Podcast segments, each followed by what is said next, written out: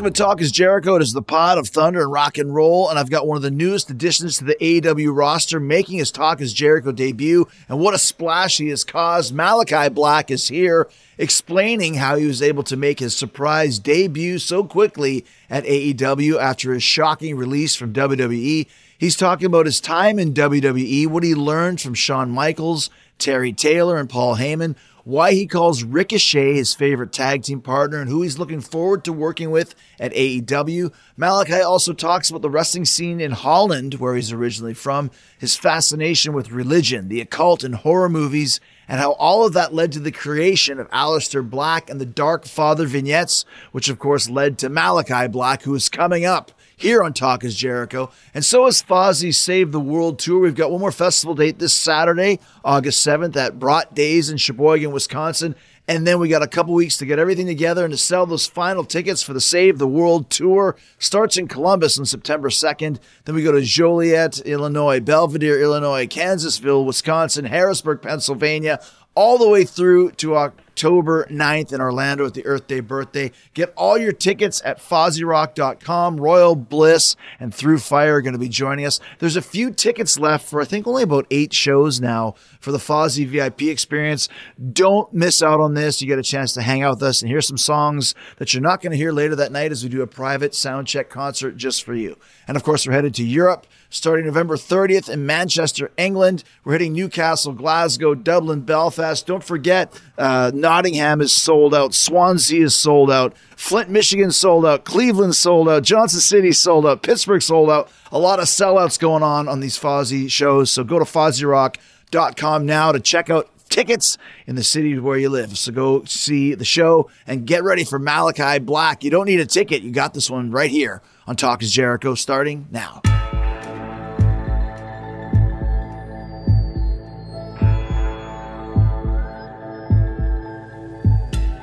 All right, so it's been pretty cool over the last few weeks. Uh, lots of new talent in AEW, and one of them is uh, is uh, Malakai Black, which is a big surprise to have you here.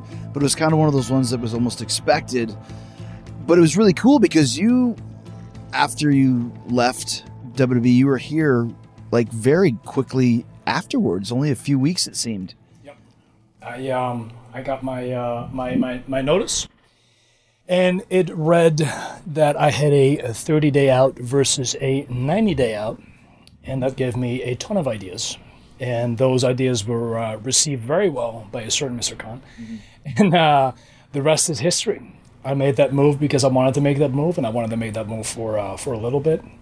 And I uh, I'm I'm glad I did it because it's been a uh, it's been a great even though it's only been a month. Mm. It's been a great month, and uh, I feel that this is uh, this was the right step, the right the right move for me. I uh, it, it, it's strange, right? Because sometimes in life you do these things, and it almost like it clicks. It's almost like oh, this was meant to happen. I'm not a religious person by any means, but sometimes it's like it will steer you in certain directions and it will make you feel a certain way and then almost as if it's like this puzzle piece that kind of connects and you're like all of a sudden you go oh now that makes sense mm-hmm. like it, for some reason throughout the, the the anchors of life it now makes sense. And this right now me being here and uh, what i've experienced in the last four weeks it makes a lot of sense for me on a personal level to be here. Mm. it's interesting because you have been working for a long time. Obviously you, you came from europe and we'll talk about that whole scene. But do you think the fact that you worked for i'm just going to throw a number out here i don't know 15 years 10 years before you got to wwe made it easier for you to leave or was it the other way around because you had worked so long to get to WWE? So, and this is a thing, right? I never grew up watching WWE. I grew up watching New Japan and mm. WCW. Mm. And because the Netherlands doesn't have a lot of exposure to professional wrestling, we had a, a, a hint of WWF back in the day, mid 80s, end of the 80s, early 90s. And then it switched over on a channel on Eurosport where like I, th- I think they also used to have um, CWA on on Eurosport. I think that like, did you compete in CWA? Did you compete back in, in Germany? You did, right? I did, but it was for Rene Lasartesse in okay. Hamburg, which was kind of right. like the offshoot of right, CWA. Right, right, yeah. right, right, right, and New Japan Pro Wrestling. Mm-hmm. And then later on, we got uh, we got uh, WCW, and I wasn't. I, think I was like 15, 16 when I saw my first ever uh, WWE pay per view, and of course I was blown away by the production and like the the the, the new, and also wrestlers that I saw from uh, uh, from WCW that were now in you know in the WWE, you know mesmerized by it. But my goal was never to become or go to WWE until I think NXT kind of started happening, where I felt that like guys my size, because obviously I'm not the biggest human being in the in the planet, nor am I the most aesthetic one,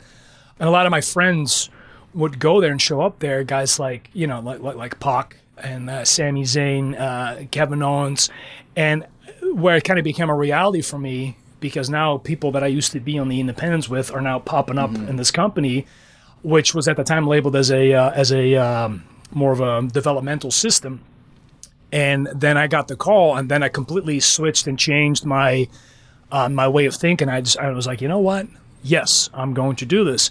But did I specifically work to become a WWE wrestler? No. I always wanted to go to Japan, and I did that in 2010, 11, and 12. Um, some of the greatest experiences of my life.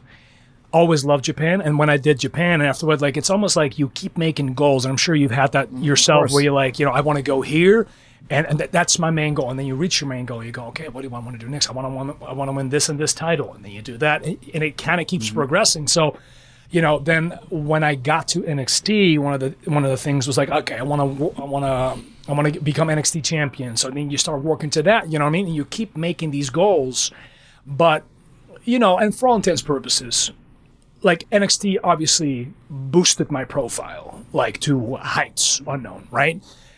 And it is in, in, an, in an ironic twist. It's obviously also the reason why more people now in the entire world know who I am and why I was able to, you know, tran- you know, transition and stuff like that. But like I said, like it was never.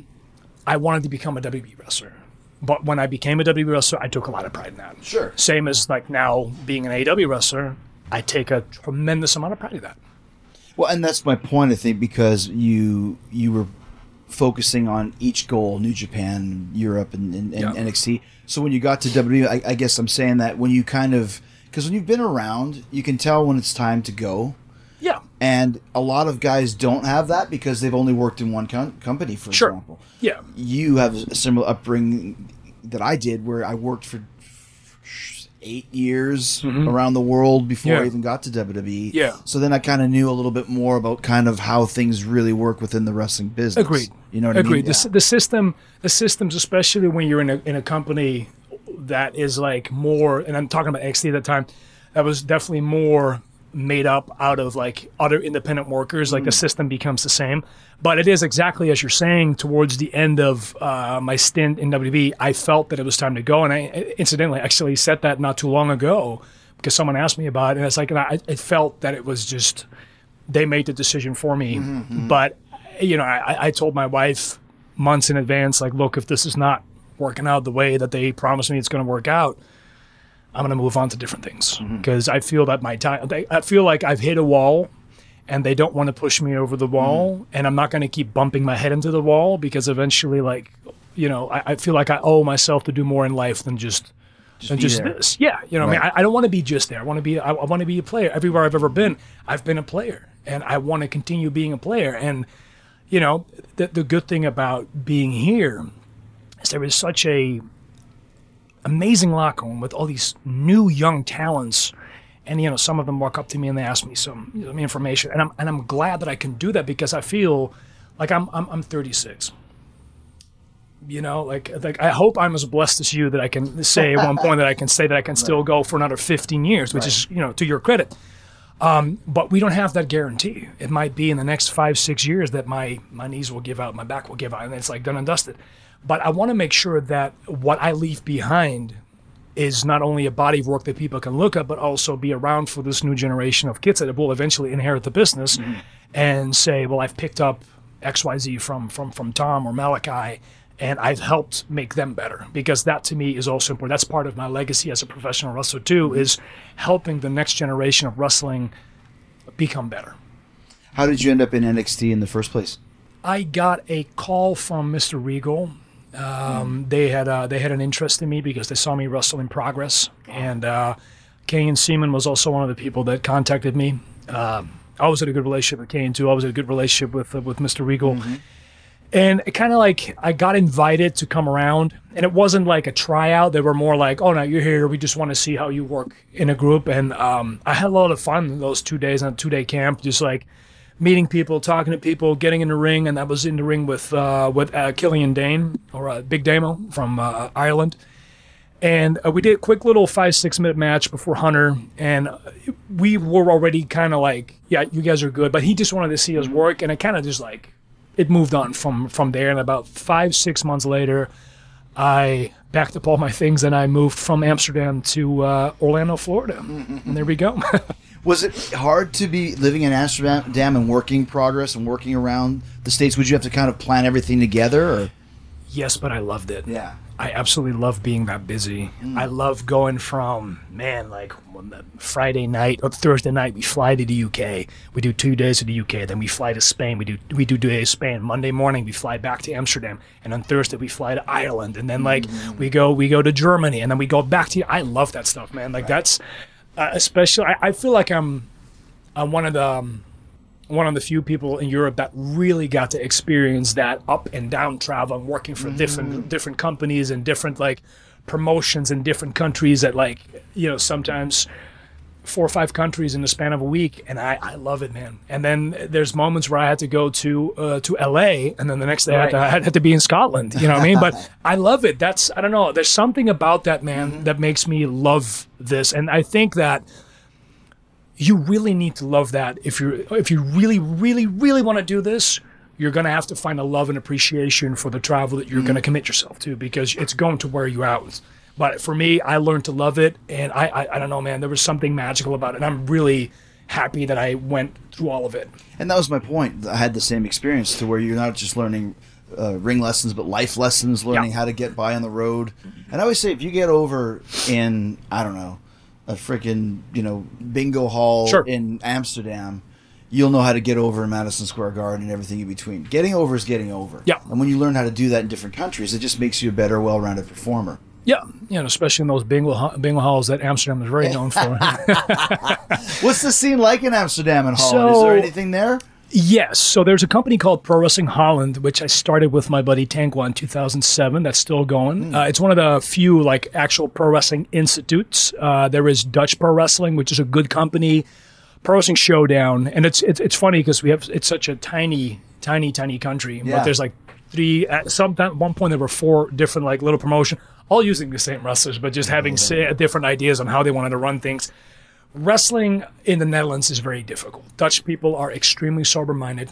It's either soccer, football, um, cycling, kickboxing, or um, ice skating. You know, that's that's the four things. And even if you look at the the, the Olympics or like Glory or K one, or that, that's that's where we Right, excel. You know what I mean? So bringing in something that is so theatrical as professional wrestling is often met with, oh, that's that fake fighting, huh? Mm-hmm. Because Dutch people are just very unwilling to accept that there is more to the world, and you know, and A lot of countries in Europe are like that. yes, they have a, I wouldn't say a resentment towards it, but it's just like. Not so much an understanding, maybe. maybe the maybe that's a better way of wording it because like if you go to Germany, Germany has a rich uh, culture in catch wrestling. France has the same thing. Uh, the United Kingdom has it, so it's it's well received in those countries. But then there is a country as the Netherlands where it's a little bit more standoffish and stuff. But I will say that my presence in as a high profile wrestler from Europe in the United States has definitely helped the scene like elevate. And look, there's a bunch of really good wrestlers out there in the Netherlands that deserve a shot, like guys like Emil Sitoci and Tengkwa, uh, Michael Dante. There's a lot of really good guys out there that have performed on the highest levels. It's just that they got different opportunities and worked for different companies and they wanted to spend their time different and that's okay but they still did the whole travel up and down and the road and um, you know and to this day try to make wrestling in the netherlands and in europe like a bigger a bigger experience for everyone Is there any other uh, very famous wrestlers from the Netherlands, pro wrestlers? Um, so uh, we had uh, Anton Geesink, who was a, a former Olympian, um, who competed for New Japan. Okay. Uh, but this is like I'm talking 60s, 70s. Yeah. And uh, Wim Ruska, who was another famous Olympian who competed for New Japan. Uh, but I wouldn't consider them to be like like full blooded professional What wrestlers. was the last one you just said? uh, Wim Ruska. How would you spell that? Uh, W I M R U S K A. Gotcha, gotcha, gotcha, gotcha. Yeah, he was a big blonde guy. yeah, yeah, you might yeah. like. I think if you see him, you know who he is. Yeah, right. Because there's a couple of those types of guys that were doing kind of the shoot martial mm. arts, There's a lot of them. wrestling type stuff. Yeah. especially like UWF, like you know rings and stuff like that. Right. Like, and funny enough, and I'll send this to you. My buddy Tanko actually did this like little expose and like five quick five minute videos on wrestling in the Netherlands and how it kind of like went all over the world. And a lot of the Dutch uh, martial artists were like responsible for like rings and they were like high profile fighters in rings and UWF. And it's really interesting to see guys like Bas Rutten and stuff like that who were at the dawn of that. You know what I mean? So like, and he, of course, Bas Rutten is, a, is, is also famous Yep. uh, pro wrestler because Yep. he was a New Japan, and he was yeah. really good for the limited amount of time that he spent. I thought he did great. I thought he was. But He's one of those dudes that does everything well. Mm-hmm. He's he's one of those one of those geniuses when it comes to like athletic performances and athletic. Uh, he's like a sponge. You Yeah, know what I mean? yeah. And you know, so us us Dutch people definitely have made our mark in the world of professional wrestling and in the world of sports, even though we're such a tiny speck of a country. So I, I was very proud to be like a, a Dutch professional wrestler. sure. Absolutely.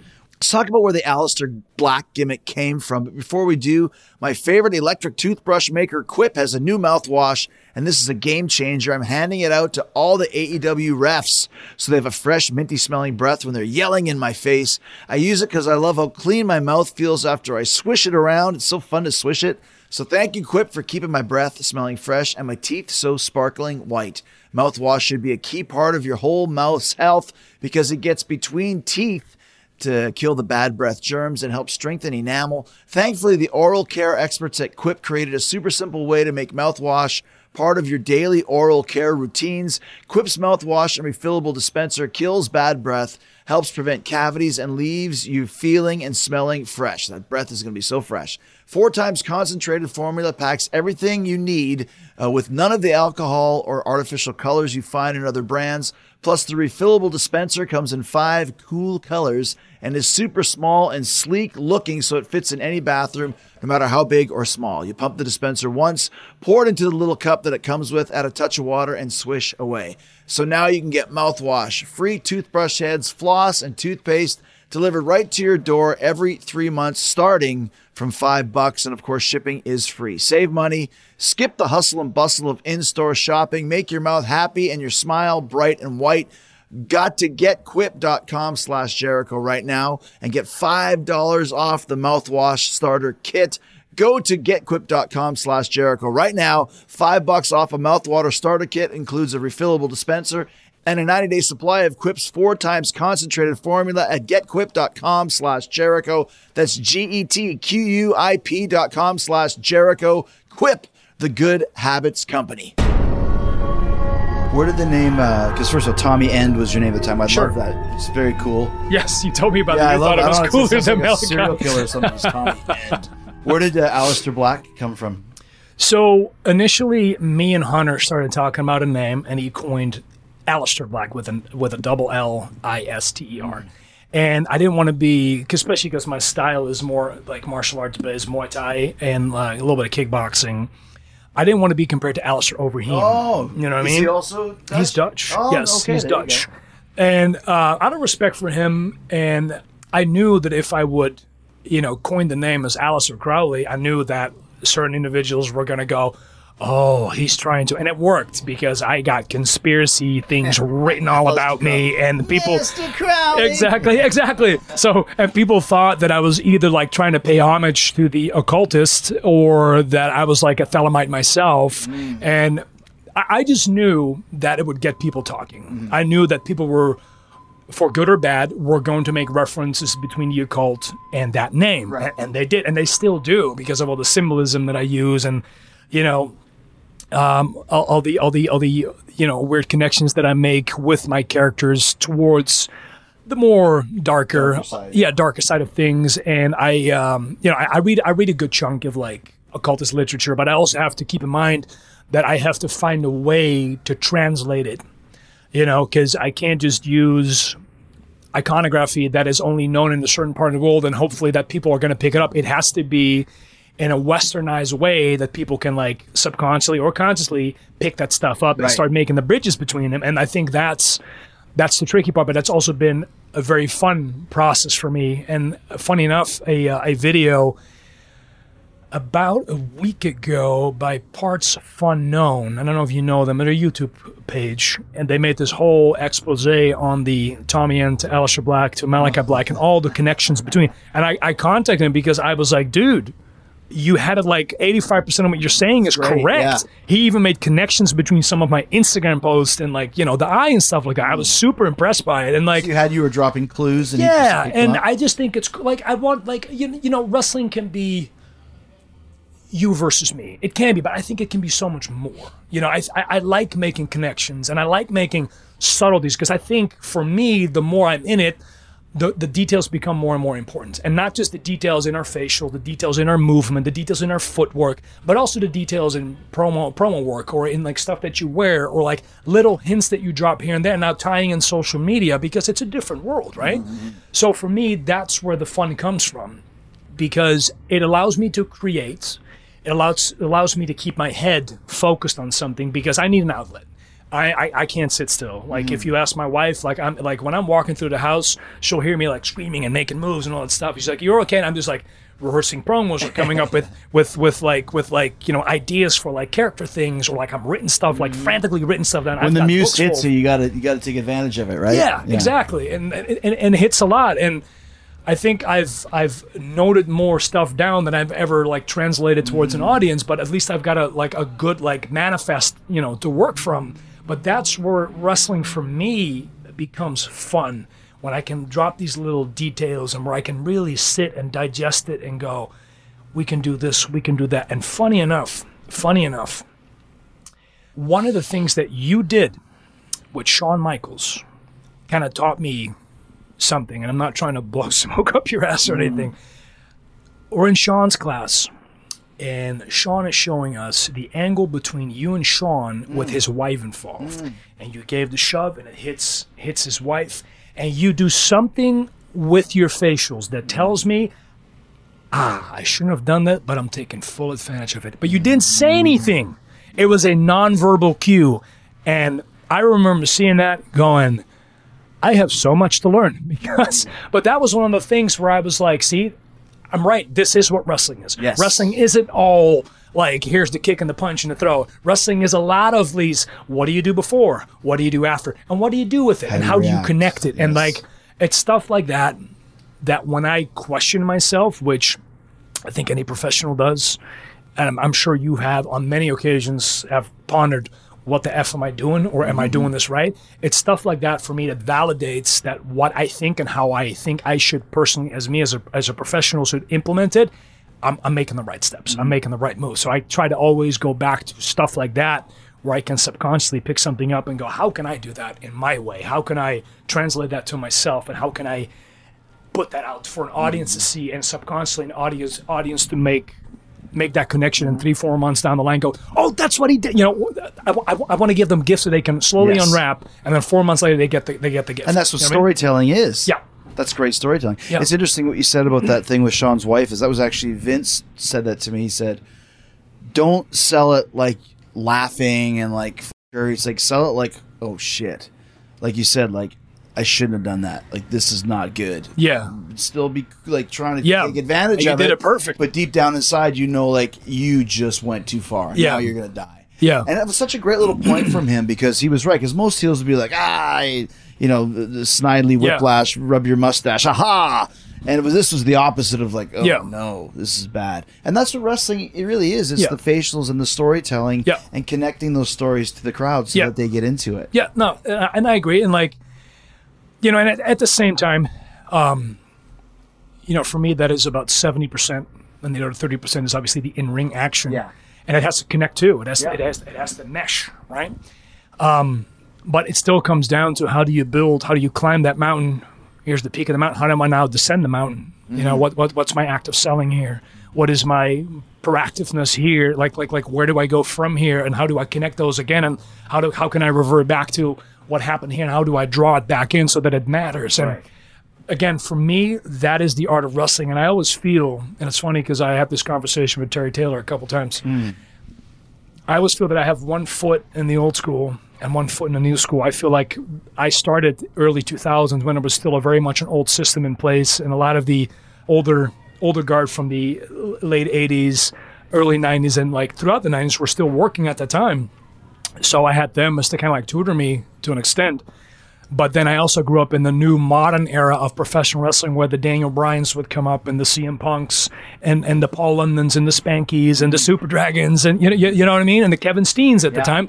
You know, so I had a perfect, I feel like I had a perfect breeding ground to pick from both sides. And then obviously later on, having uh, a lot of input from a guy like Terry Taylor and a guy like Shawn Michaels and really molding that. And I I feel like allows me to like translate something that worked back then and put it in a package for a 2021 crowd and still get that reaction just in a different in, in a different light which i think is very important because a lot of the stuff that comes from the era where you grew up in you know it still goes today. All these yeah all these principles like they work and they work really really really well. You want to you want to you want you want to be become you want to become su- successful at this look no further than what people have done before you. Right. you don't need to reinvent the wheel because the wheel is so good that it's still spinning now and i think that's if anything i would ever give a message to any of like the younger people listening to your podcast i think that would be it. You want to become you want to you want you want to take this to the next level look at what happened course. before What's old is new. 100% Speaking of advice, let's hear some of the advice that Shawn Michaels gave you. But before we do, Malakai, if you're a do it yourselfer mechanic working on your car, you need rockauto.com. Rock Auto offers the lowest price possible to everyone, chain stores, professionals, and do it yourselfers. Everybody gets the same low price, and it's always the absolute lowest that Rock Auto can sell for. They don't change prices based on what the market will bear. They don't run their company like the airlines do. So rockauto.com is for everyone and does not require a membership or account login. Rockauto.com is a family business that's been serving auto parts customers online for 20 years. Go to rockauto.com to shop for auto and body parts from hundreds of manufacturers. The rockauto.com catalog is very easy to use. You can see all the parts available for your vehicle and then choose the brands and prices that work best for you. And like I said, the prices at rockauto.com are the same for everyone. Rockauto.com is everything from engine control modules to brake parts and tail lamps. You can get motor oil and new carpet and then have everything delivered right to your front door. Go to rockauto.com right now and be sure to type Jericho in their How Did You Hear About Us box so they know I sent you. That's rockauto.com and type Jericho in the How Did You Hear About Us box. RockAuto.com, amazing selection, reliably low prices, and all the parts your car will ever need. What kind of advice would Shawn give you, and what kind of teachings would he would he give you? Shawn, because Shawn was always a small, it was considered a smaller guy, Yes. but he re- revolutionized the business. You know, like a lot of times, and he, he used to tell me a lot of times people would say, "Oh, he doesn't know how to wrestle. He just does moves, right?" Because that's that's that's that kind of thing. He's like, and Mm-hmm. ironically, that's what comes back now. You know. That's what he's saying. Yeah. Yeah, exactly. You know what I mean? And that, that that's something that comes back nowadays in this modern era as well. Oh, these guys can't wrestle, but Shawn used to, you know what I mean? But Shawn, Mm-hmm. Yeah, would, yeah, yeah. Shawn would get the same. Terry Taylor used to tell me that the, the the guys in the locker room that he was with would tell him, "You guys don't know nothing about wrestling. You're all a bunch of marks that just do moves." You know what I mean? And and, and that was just funny to hear that guys like him and and and Michaels. Guys from two different eras would get the same criticism that a lot of us get now. Yes. But you know, and he he and, he would he he was one of those guys for us to make it okay, but find a way to do it. You know, find a way for it to make sense. Like you're never ever going to convince everyone, and your goal is not to convince everyone. Your goal is to progress the business in the way that the business is installed in 2021 by also maintaining the old school and mm-hmm. maintaining what is relevant and keeping an ear on the ground to look at pop culture and what is what is current, mm-hmm. right? And then Shawn was great at that. And funny enough, Terry was good at that at the time, but obviously, and me and Terry have had plenty of conversation where Terry felt that he was like, Terry was also someone who told me, he's like, hey, don't do what I did. Right. You know, where, where I would fight the system every step of the way. I want you to be, I want you to be successful. I want you to be this. I want you to be that. So, you know, you're going to have Terry's to very candid. Oh yeah, Terry's candid. yes. He's a wide open book. So I- yeah, Terry, like, but but like from an emotional point of view, from a human humanitarian point of view, I love Terry Taylor. Mm-hmm. I owe, too. yeah, I owe so much to mm-hmm. Terry. I speak to him every week. You know, we'll g- brief little chat. Um, him and me got real, real personal in, in my time in NXT. I love that man like it's my like he's my mm. father. I really do. And he was the one that guided guys like Hunter and Shawn Right. in those eras too. So all his teachings Yeah.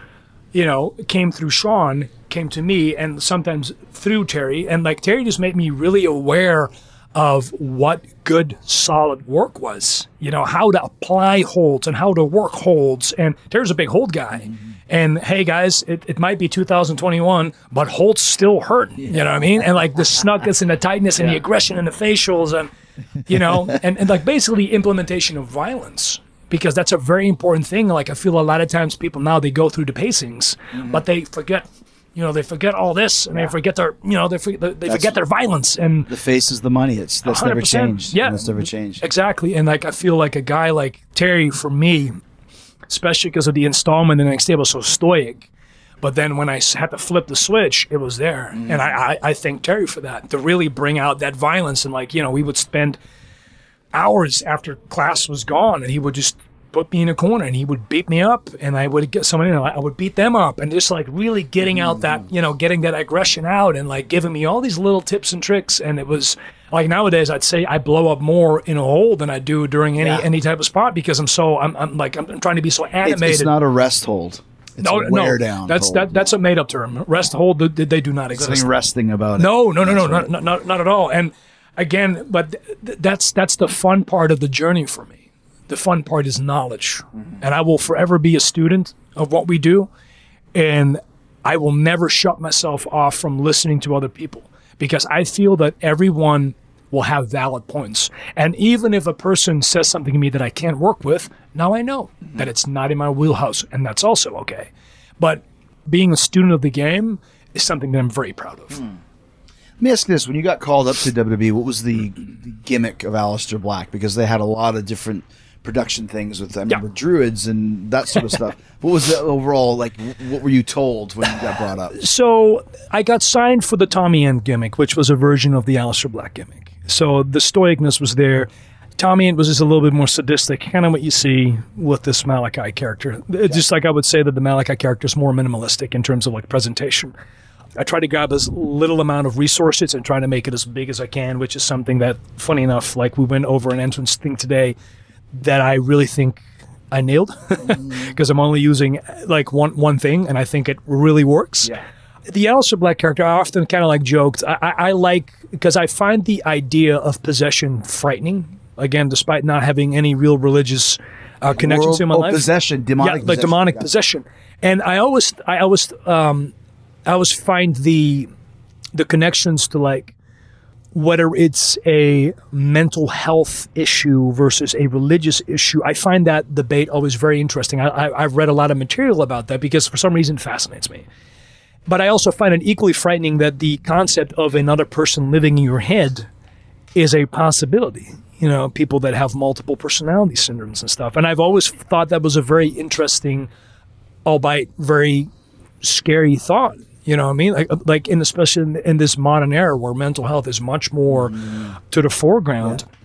You know, and I think some in some ways I've always tried to like exercise not just my fears, but also my interests through characters so that I perhaps have a better understanding of what it is, why I'm so interested in it. Big fan of horror movies as well. I love cinematic stuff. So I try to make my characters as cinematic as possible. So I try to tie in the things that I love in my characters, which is um, I read a lot about religion. I find religion super interesting. I find it very interesting. Uh, occultism, um, possession, and music, predominantly black metal, hardcore metal, stuff like that, and the iconography that came from it. I once told Hunter, I want to be the I want to I want I want to be I want to be the bands that kids use to rebel against it. I want to be the Iron Maidens, the Black Sabbaths. Mm-hmm. You know, I want to be the pentagrams on on on, on the posters on the walls. And kids saying, "There's nothing wrong with me. Yeah, I can still be successful. I can do it my way. I don't have to do it your way." Yeah. And that's kind of the guiding light that I wanted to have you know, for the for, for a lot of these like you know, somewhat younger, somewhat you know, kids that felt different, man. I felt different when I grew up. I wasn't regular kid. I knew I was never going to work a nine to 5 mm-hmm. I knew that, you know, because it just didn't appeal to me, and I'm sure it never appealed to you neither. It, it was just like for some of us, it just doesn't click, and you know, we will jump through hoops if we can avoid that. What we personally consider mediocrity, and I'm not saying there's anything wrong with it. It's just it wasn't Sure, for sure, us. It yeah. wasn't for us, and. I think that's good. I, I, I think fighting for your individualism or fighting for your dreams is a very, very good thing. So I wanted to represent all that in my characters, but the connection was there was once a um, there were two poems that I read. One poem was when when when Lucifer fell from the sky. Did he vow to take revenge against his father and the angels and like he, was he going to run man into temptation and drag them all to hell and destroy the world? Yep, he did all that, but I think the first thing he did was cry because he was just someone's son trying to get his father's approval. And I thought that perspective was so interesting.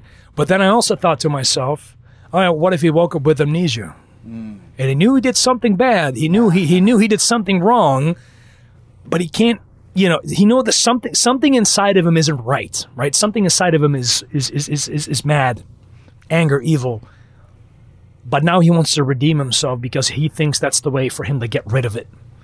And I, I, and I think for a lot of people, this like this might go too far. A lot of people are like, okay, you lost me, and that's fine. that's fine. You know what I mean? Right. But it's just the way I implement it, and clearly it's worked because you know I, I had I had pretty good levels of success with it, and I um I, I use different different different demons from King Solomon's uh, lesser lesser um key, lesser key um to like implement my characters and I like you know I use like different like character traits that they have or like colors or like like like certain symbolisms that they have again because I find that interesting not because I believe in it it's just like I find all these things to be super hyper fascinating that you know people have written about this. There's people who like like like like passionately believe in the stuff which i find again fascinating what they you know what, what what the human mind allows one to do. And like again not that it's not okay but from from my perspective i find the human mind to be super fascinating. Mm.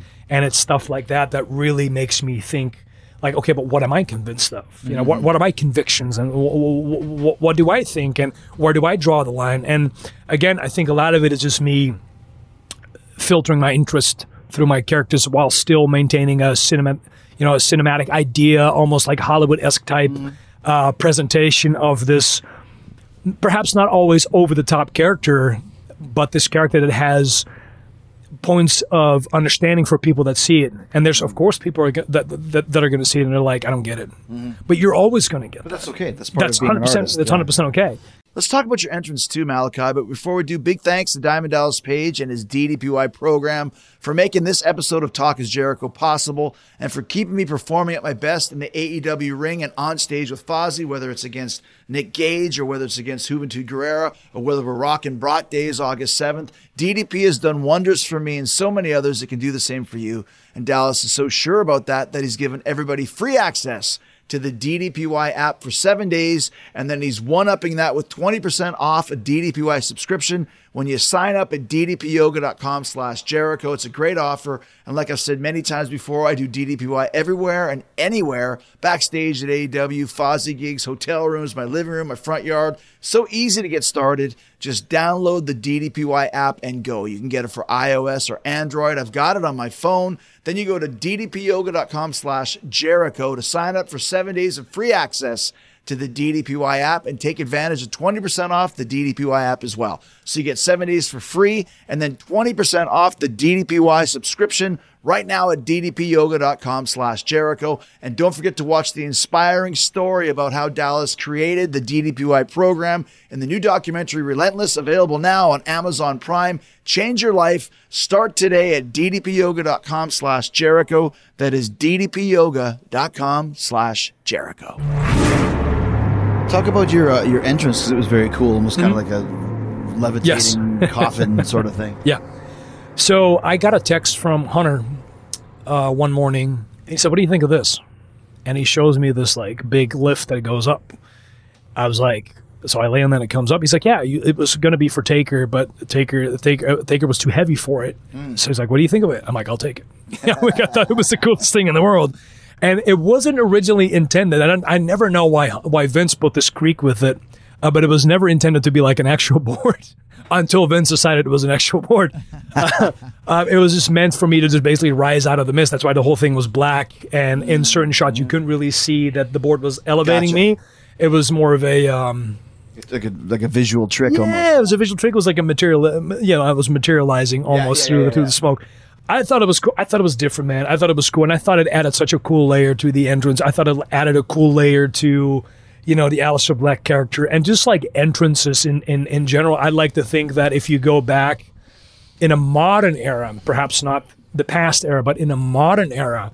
I think that my entrance is Very definitely on par. Yeah, ver- Yeah, right, absolutely. very on par with any unique entrance, like one of the more unique entrances that like we've had in the past 10, 15 years. I'm sure there's plenty more that were equally or even more unique than mine, but I'd like to think that that is definitely for for the last five, six years, the, the entrance that people will go to, go like, oh, that was very memorable. Yeah, like you said. There's a lot of, of, of talking about Paul Heyman and being a big uh, a supporter of yours.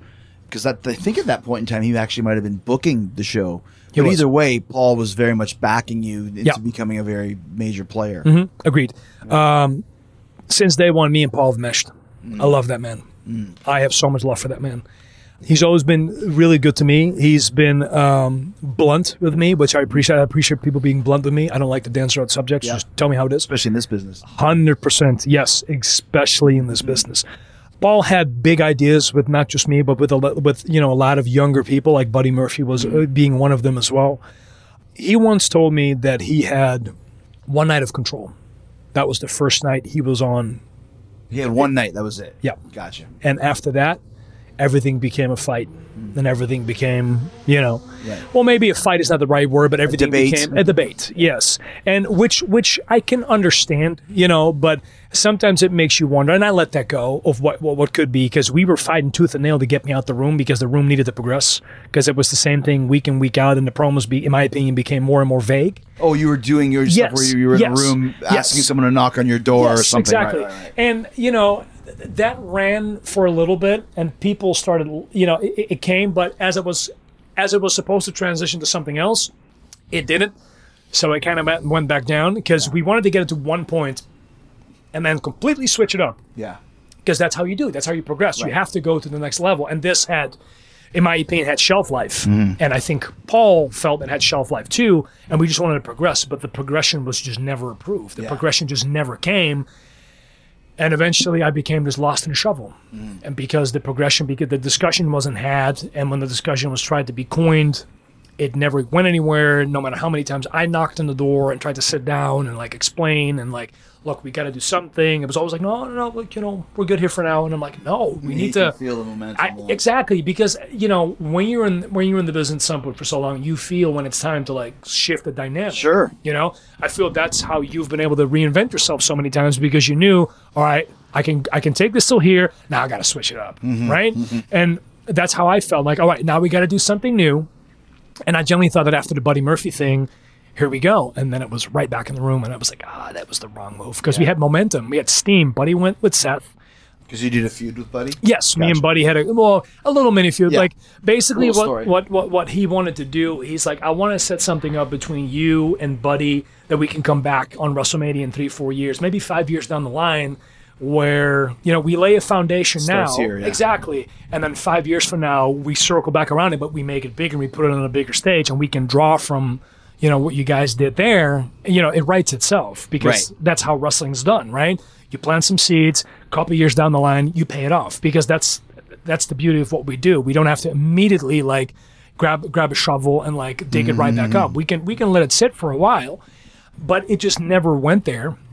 I never really felt that I transcended despite what you know the promises were, what the words were, and you know, like at one point you feel like you've thrown everything into the wall, which I did, and um, you know the rest is history. And Like I'm very thankful for my time. I'm very very thankful to Hunter and very thankful to Vince.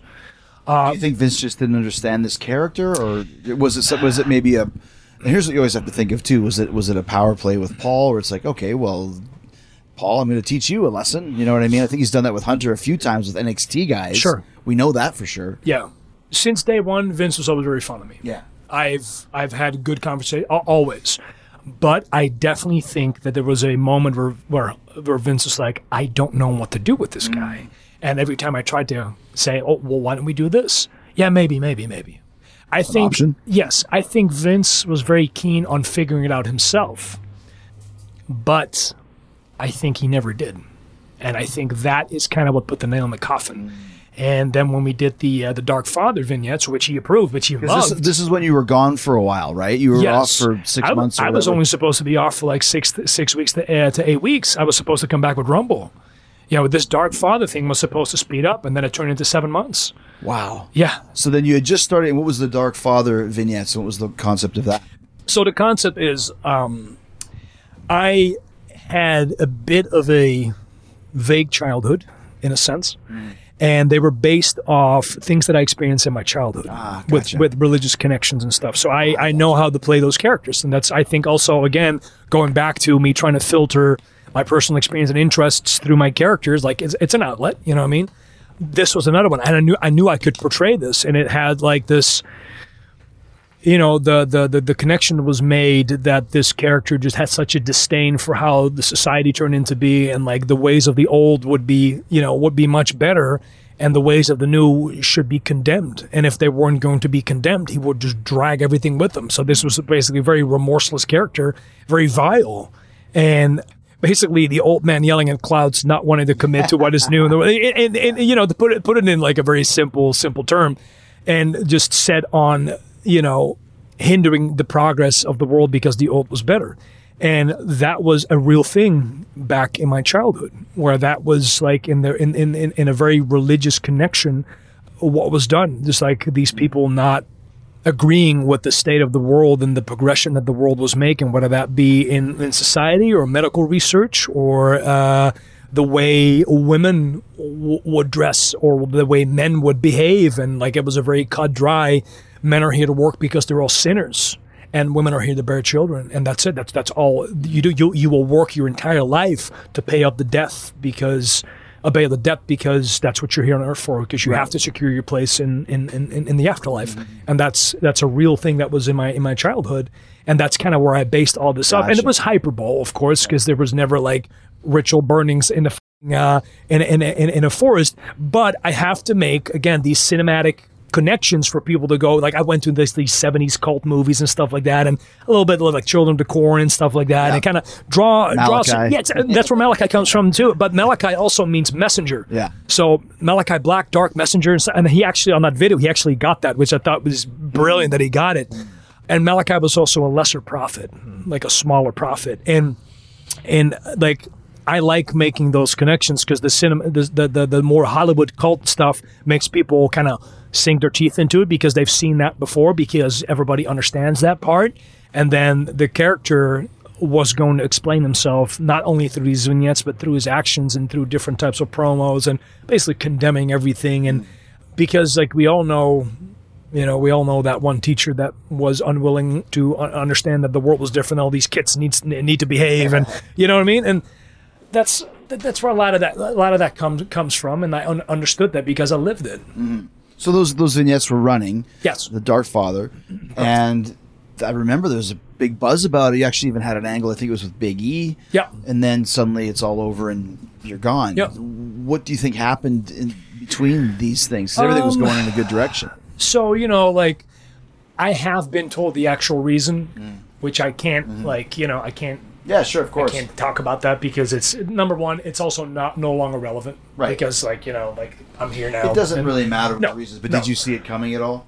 no Ah. because two weeks before the before i attacked biggie on the night of the last vignettes vignette i had to sit down with vince and uh, he was very convinced of it he liked it i just wanted to get his thoughts i hadn't seen him in like six months a lot a lot a lot happened at that point Right. so I wanted to sit down with him a little bit and kind of see how he was doing.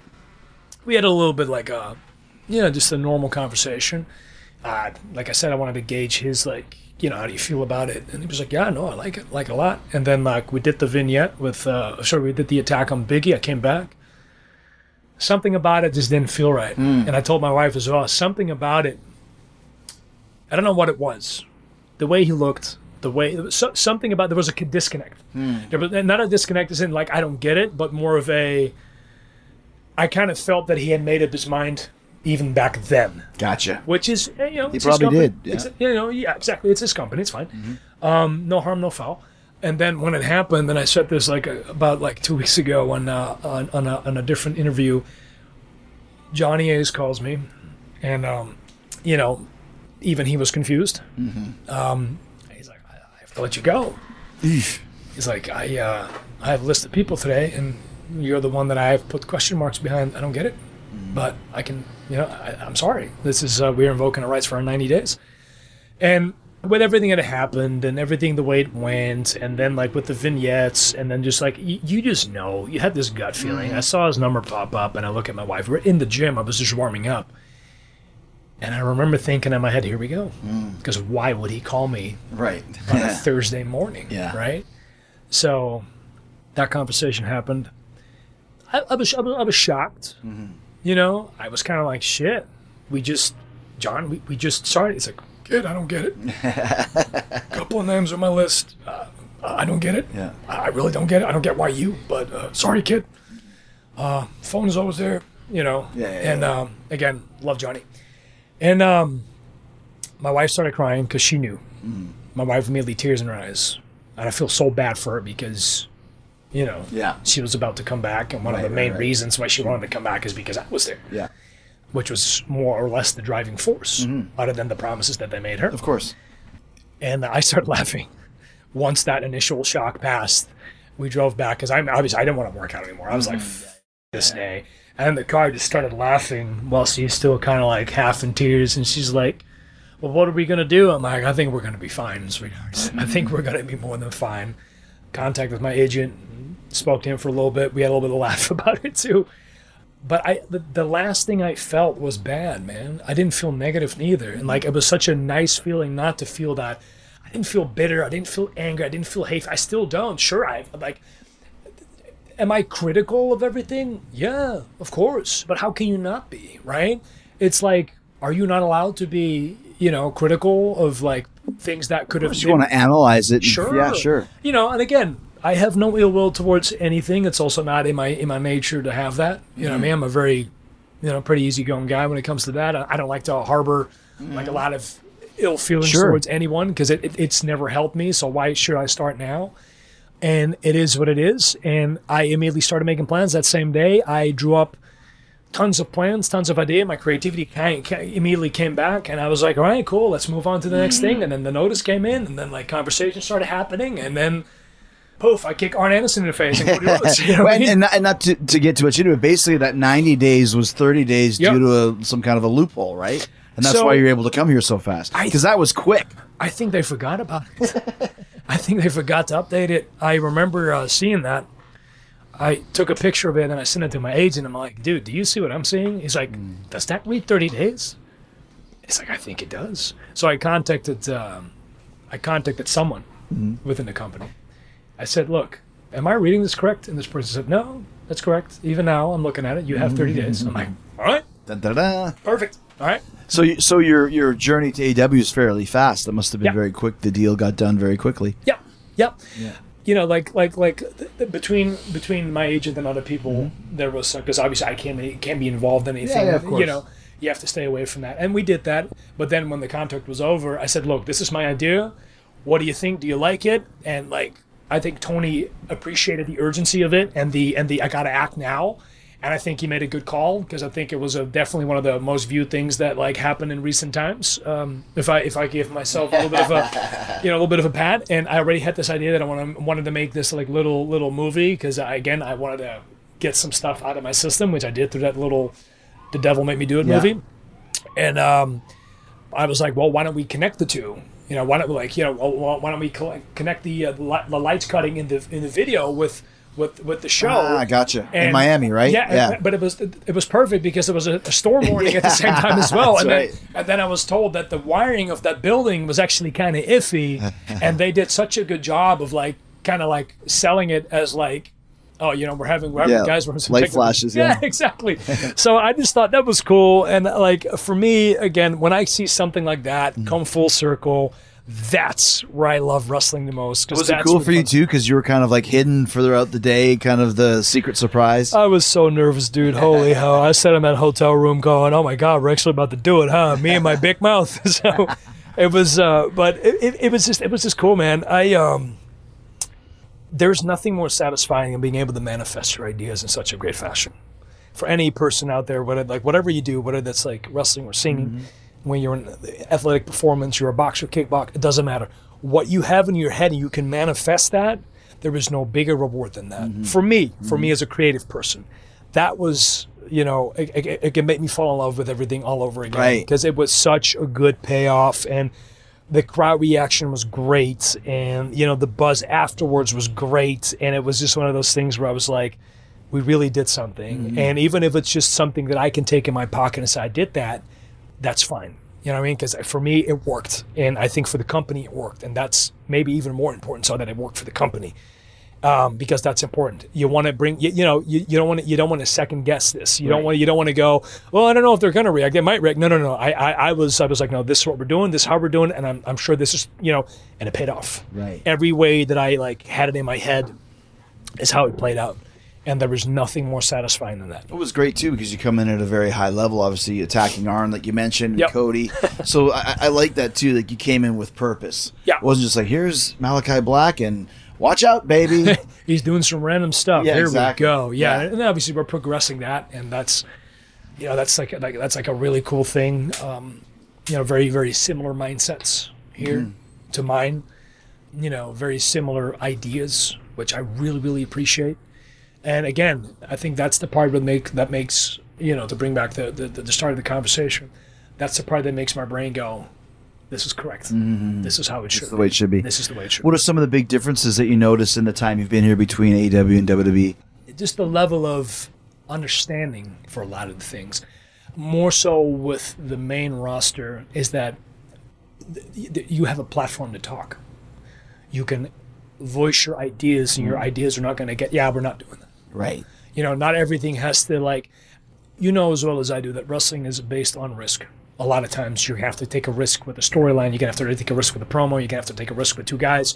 It, it all comes down to like, let's make this. Let's do our best to make this work. But you never have a guarantee. And I feel that there is less micromanaging and going, hey, you know what? Let's just organically let Right. this happen, and we'll see what the payoff is. And we can always, we can always damage control to an extent, right? We can always fix something. We can always, we can always change a course. We can always change the direction. We can always make something, make something work with what we are, what what we are presenting, and whatever comes out of it, we can take it and we can roll into a different ball and we can stick it right there. Right. And I feel there they're trying to micromanage that rolling in the ball process too much because there can't be any margin for error. And here it's like because there is there is room for it, there isn't any. You, you know what I mean? What there isn't like let's overthink this uh, this process too much. Let's try to get inside the mind of one individual and try to see and try to think that this is his vision on things. There is this is how we think it works. Okay, you agree with that? All right, let's let's Right, execute let's give it a try. Yeah. Yes, exactly. Let's execute it.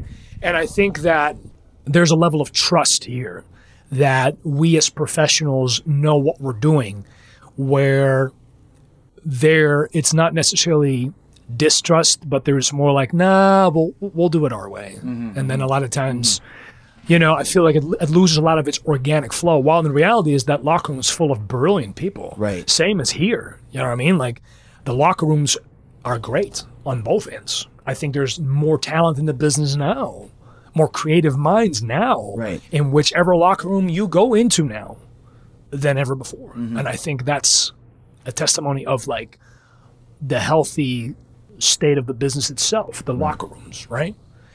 But I think that for me, that organic, the drive to have things happen organically and just letting it go.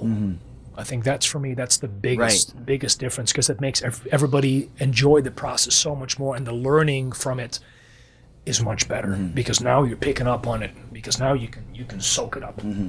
You know what I mean? Last two things for you. Now that you're here, obviously you're working with Cody, Big Angle. Is there some other guys that you have your eyes on that you want to work with, being the new guy? Well, Chris. well, so yes, well, yeah, yeah, but like, of course, I want to work with you. I'd be stupid not to say that I want to, uh, that I wouldn't want to work with you. But you know, I want to work with Chris Daniels as well. We got Frankie Kazarian. Like now, Nick Gage comes in. You're going to have a crazy, crazy, crazy night ahead of you. You know what I mean? There's like like Sammy Guevara. I want to work with Sammy Guevara. There's like you know Powerhouse Hobbs. You know, there's all these like really cool young kids that are like up and about now that have such a different style, and I feel like I look at them and I can see and tell them, hey, you know what? I can work with that guy and I can give him the few little hints to make him really, you know, I can give him those few little tips that make him make, make him make him that that much better, or like give him give him give him the keys to like the next the next level for them. Right, right. And there's an extensive amount of people here that want to. Another guy, person that I would really love, love to work with is Sonny. Hmm. I think Sonny is hmm. awesome. Mm-hmm. Like, like how amazing! Yeah, untapped for sure. Hundred percent. You know, there is there is tons of potential here, and that's one of the things that I really like. Stepping into the locker room is kind of like sitting here observing it and seeing like like my old friends like Pepper and stuff like that. And like, that's another one. I think like the Butcher and the Blade, man, so cool. Yeah. Darby, like I Everybody's got a new life here, you know. Even Yes. the guys you've known for years, Yeah. that you don't know that you do know, because like you said, everyone's excited and I'm kind of on the same wavelength for sure. Yeah. Yeah. And uh, I think that's what makes everything so easy. I think that's why everybody goes to work happy. You know, I spoke to Miro a lot of times, like Yeah. even throughout, and like talking about guys that I still want to work. You know, Miro Right. is another one. I think everybody brings something very unique to the table, and it is in my thought process to immediately start thinking about concepts with every person that I meet. I've already like started writing about me and Darby, started mm-hmm. writing about stuff, mm-hmm. and I'm like, all right, I got this. I'll, I'll lay some groundwork. Mm-hmm. Sammy Guevara, I'll lay some groundwork. Ethan Page, oh, I can do this and this with Ethan Page. Chris Jericho, oh, I think we can do. You know what I mean? I'll, I'll start making notes straight away because that is the fun process for me. That way, I can say, okay, I, I, I know who I am. I have an idea of who they are. Why don't I sketch something up that I would do with these people in my in my uh, from my perspective, and I'll, let's hear what they think. Well, it's almost expected of you here too, because we ha- we appreciate people's input because it Yep. really is when we say there's no writers, there's no writers. Nope, there is none. We're writing our own stuff together, and Yep. that's why it works. Yep. You know, so it's smart for you to be doing that now because Yep. you will be using it at some point. Yep, exactly. I, I, I'm uh, I like being prepared. Yeah. more ways than one. Last question for you: Of all the matches you've had, is there a few or one that stands out as being your favorite? There's one match that I often go to, and it's for multiple reasons. I think that every match I've ever had brought something to the table, mm. even when the matches weren't good, because I knew what I did wrong. Mm-hmm. Right? That's a process. Every match is a process. One of the matches that stands out for me, not only for its quality, but for the level of confidence that I had at the time, is my match with uh, Ricochet against the War Raiders. Mm. And the reason why is that number one, me and me and Trevor were a makeshift tag team. They just put us together. Together, yeah. And I've known I've known Ricochet for a very long time. Extremely talented individual. Um, definitely in the last 10, 15 years, one of the high flyers that a lot of people have looked up to. Same as like PAC. You know, they come from that same same same background, same era. Me and uh, Ricochet at the time were called up three months prior, and we were working every SmackDown, every Raw, every NXT, every live event. We were home one day a week for hmm. three months at a time. Kind of fell back to what we were just ta- talking about the travel part. And Right. I, I thrive in that situation, right? You come home, you do your laundry, you go to the gym. next day, you, know, you got your tickets. Boom, you go. You, you know, you, you jump in the car, you go to the gym, you go to live hmm. event, and th- that you know that Yeah. propels it, right? I felt so sharp. Then I felt like I was untouchable. Hmm. And then we had that match at Takeover. I remember there was no nerves. I was just excited. You're ready, I yeah. was just ready. And my music hit. The entire crowd starts singing along. We had the match, and the match was just oozing with confidence and just four dudes that I grew up with on the independent scene on that stage right before WrestleMania. It felt great. Yeah. And that was one of the matches. But again, every match, and that's going to happen here too, every match I'm going to do is going to be a process. So ask me that question again in a year's Right. time, and I will give you a completely different answer, probably. Probably many more different answers you could have. Yeah. Well, dude, it's great to have you here, man. It's very exciting. And Thank you for uh, having me, man. One of these days, man. Someday we'll have to do Malakai Black versus Jericho versus the Painmaker. We'll do it. We'll do it. We'll figure it out, man. Absolutely. Thanks, Good dude. stuff, dude.